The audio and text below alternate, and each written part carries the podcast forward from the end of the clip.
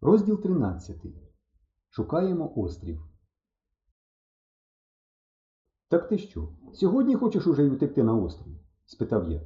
Ет, який ти бистрий. Сьогодні. розсердився кукурузо. Треба ж спершу вибрати підходящий безлюдний острів, приготуватися, а тоді вже тікати. А що там вибирати? Висадився на будь-який і живи. Тобі, звичайно, а мені 28 років, 2 місяці і 19 днів жити. Думаєш, легко? Та я хіба що, можна й вибрати, хоч зараз, поїдемо. Трохи згодом, через годину, як діду сільмах піде. А що ти взагалі дома скажеш, як тікатимеш? Вони ж хвилюватися будуть, все село на ноги піднімуть, шукатимуть, я собі уявляю. Звичайно ж, я не скажу, дорогі родичі, я тікаю від вас на безлюдний острів, бувайте здорові, пишіть. Це ж комедія. Ніхто ж так на безлюдний острів не тікає. Матері й тату взагалі нічого не доведеться говорити, вони в Києві. А дідові я щось придумаю. Скажу, наприклад, що до тітки Ганни у піски піду. Там же і Яришка зараз гостює. Щось вигадаю, щоб паніку не піднімав. А потім що? Як мати приїде і як довідаються, що ти зник. А мені що? Хай шукають. Аби не знайшли. Гуньку теж, пам'ятаєш, три дні шукали, а потім кинули. І нічого, тепер рідко хтось згадує. Так і мене. Тут голос у кукуруза затремтів. Мабуть, думка про те, що його забудуть, була все-таки гірка йому. І він поспішив перевести розмову на інше. Головне, острів треба хороший надибати. Щоб і місце рибне було, і дичина щоб. А ти рушницю братимеш? А як же? У Робінзона було навіть кілька рушниць. Але я й одною своєю берданкою не пропаду. Ти ж знаєш мою берданку, б'є, як скажена. Навіть краще дідового зауера.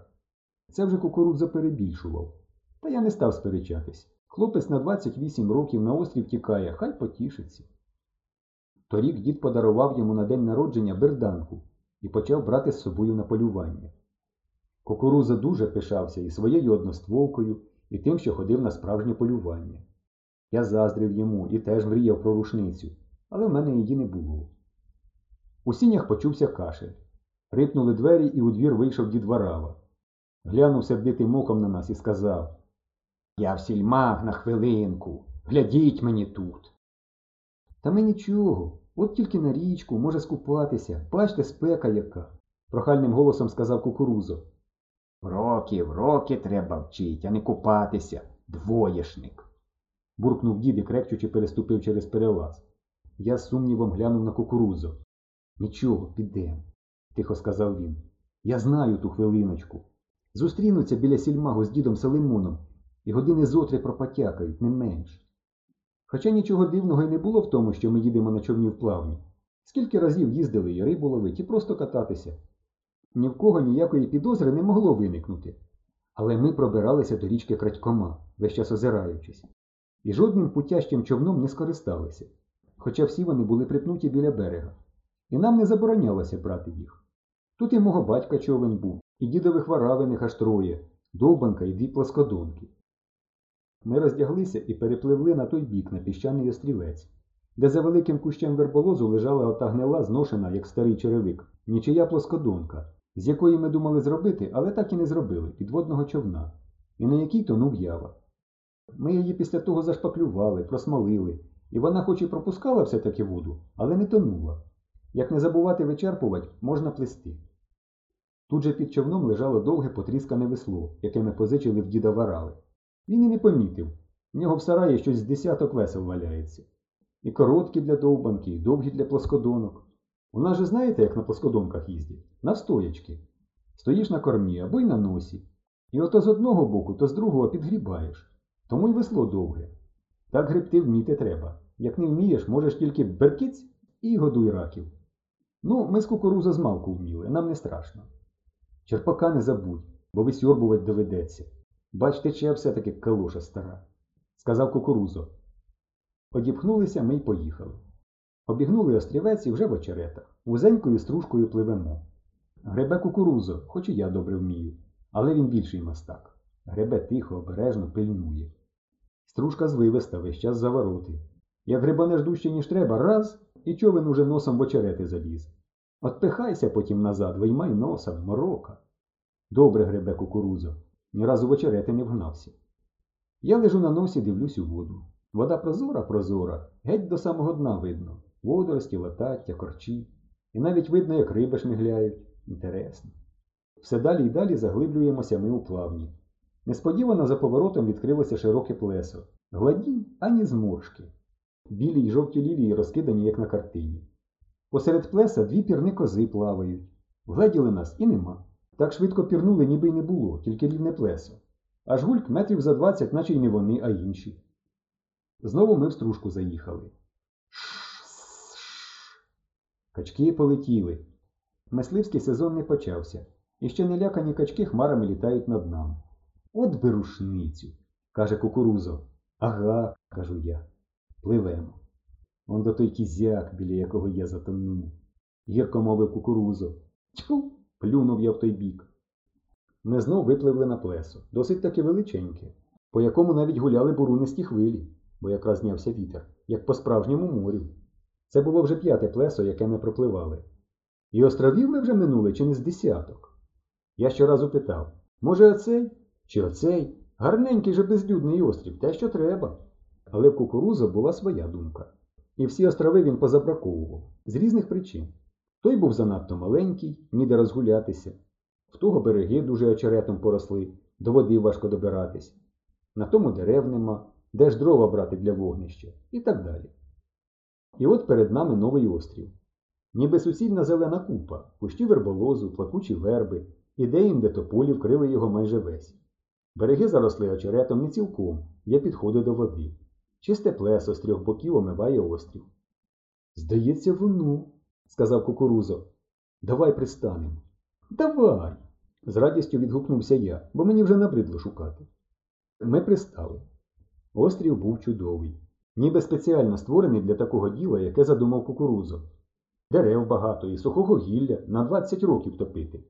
В очеретах навіть зараз чути, качки крячуть, значить, дичини повно. На чистоводді попід берегом риба скидається, сама в юшку проситься. Посеред острова галявина. Не те, що в цурки палки, в футбола грати можна. Край галявини величезна стара плакуча верба стоїть, вітами землю підмітає. І без куреня від дощу сховаєшся. Але курінь, звичайно, потрібен. Курінь я тобі поможу зробити, сказав я. Ти ж знаєш, як я курені роблю. По куренях я таки був мастак. Кращого, ніж я, куреня ніхто з хлопців в селі не зробить. Це мене батько навчив. У мене батько Тесля, половину хат у селі він будував. На обличчі кукуруза було вагання. Робінзон, звичайно, все сам робив, бо ж він один потрапив на безлюдний острів. Так то ж Робінзон Крузо, а ти кукурузо, заперечив я. Не можна ж точно копіювати. Мені обов'язково хотілося якомога більше допомогти другові. Кукурузо не став сперечатись. Я тут же витяг з кишені великий складений ніж з дерев'яною колодочкою і заходився різати лозу. Я дуже любив різати щось своїм ножем, ніколи не розлучався з ним. І від безкінечного носіння в кишені колодочка відполірувалася так, що блищала як лакована. Кукурузо покірно допомагав мені, незаперечно визнаючи у цій справі мій верх. Він носив лозу, розчищав для курення місце, загострював палиці для каркаса. Незабаром під старою вербою вже стояв прекрасний просторий курінь. Міцний, міцний, ніякі бурі не страшні. І такий затишний, що ж мені захотілося жити в ньому. Я був дуже задоволений своєю роботою. Всі 20 років простоїть, гарантія, впевнено сказав я. Тільки тепер ми згадали, що дід уже напевне повернувся з сільмагу і заспішили назад. Діставшись нарешті до берега і заховавши човна, ми аж до самісінької хати бігли бігом. А коли захекані прибігли, виявилося, що дід іще не прийшов. Кукурузо не помилився. Дідова хвилиночка вміла розтягуватись до кількох годин. Ну що, діда нема. Можна зараз зібрати усе необхідне, сказав кукурузо. Сьогодні все приготуємо, перетягнемо до човна, а завтра. Значить, вирішив уже завтра? спитав я. А як же? Ти що? Через кілька днів мати приїде. Кукуруза ходив по хаті, задумливо взявшись рукою за підборіддя, і примірявся, що брати з собою. Перш за все ложку. Він витяг з буфета щербату дерев'яну ложку і застромив її за пояс. Солі обов'язково, без солі пропаду. Відсипав собі в ганчірочку півпачки солі. Хліба. З сумом глянув на зачерствілий окраєць, що лежав на столі. Мало. Дід пішов у сільмах саме по хліб. Я тобі принесу і хліба, і сухарів. У нас є, заспокоїв я його. Чаю він покрутив у руках цибик з чаєм. Обійдеться. Це тоді й чайник треба, а в нас один. Ліхтарика не забудь, згодиться, нагадав я. Ліхтарика обов'язково, без ліхтарика не можна.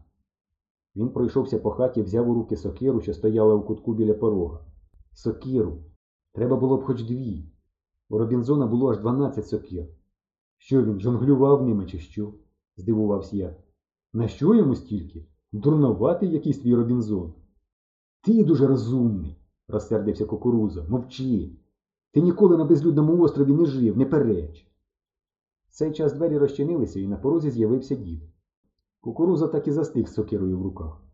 Ова. спокійно вимовив дід. Меблю рубати здумав. Ану, постав сокиру на місце, двоєшник. Та я нічого, замимрив кукурузо.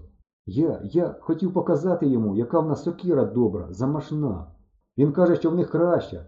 Яке ж у нас краща, діду? Дід нічого не відповів, і ми вишмигнули з хати. Фу, мало не засипались. Уже за клуною видихнув кукурузо. Як ми не почули його кроків? Це справді було дивно. Це значить, ми дуже захопилися, бо дідові кроки чути здаля. Дід ходить як на лижах, не відриваючи ніг від землі. Човх, човх, човх, човх. Здається, ледве ноги переставляє. Отут упаде. Та побачили б ви його на полюванні. На зайця по чорнотропу дід може прочовгати отак кілометрів 50 і хоч би що. Сидимо ми з кукурузом за клунею і обговорюємо, як краще перетягти все необхідне у човен. Нарешті домовились. Кукурузо потроху виноситиме з хати і ховатиме у бур'янах за клунею. А як стемніє, вже я, щоб кукурузо був у діда на очах і не викликав підозри. Нищечком перенесу все в човен. А завтра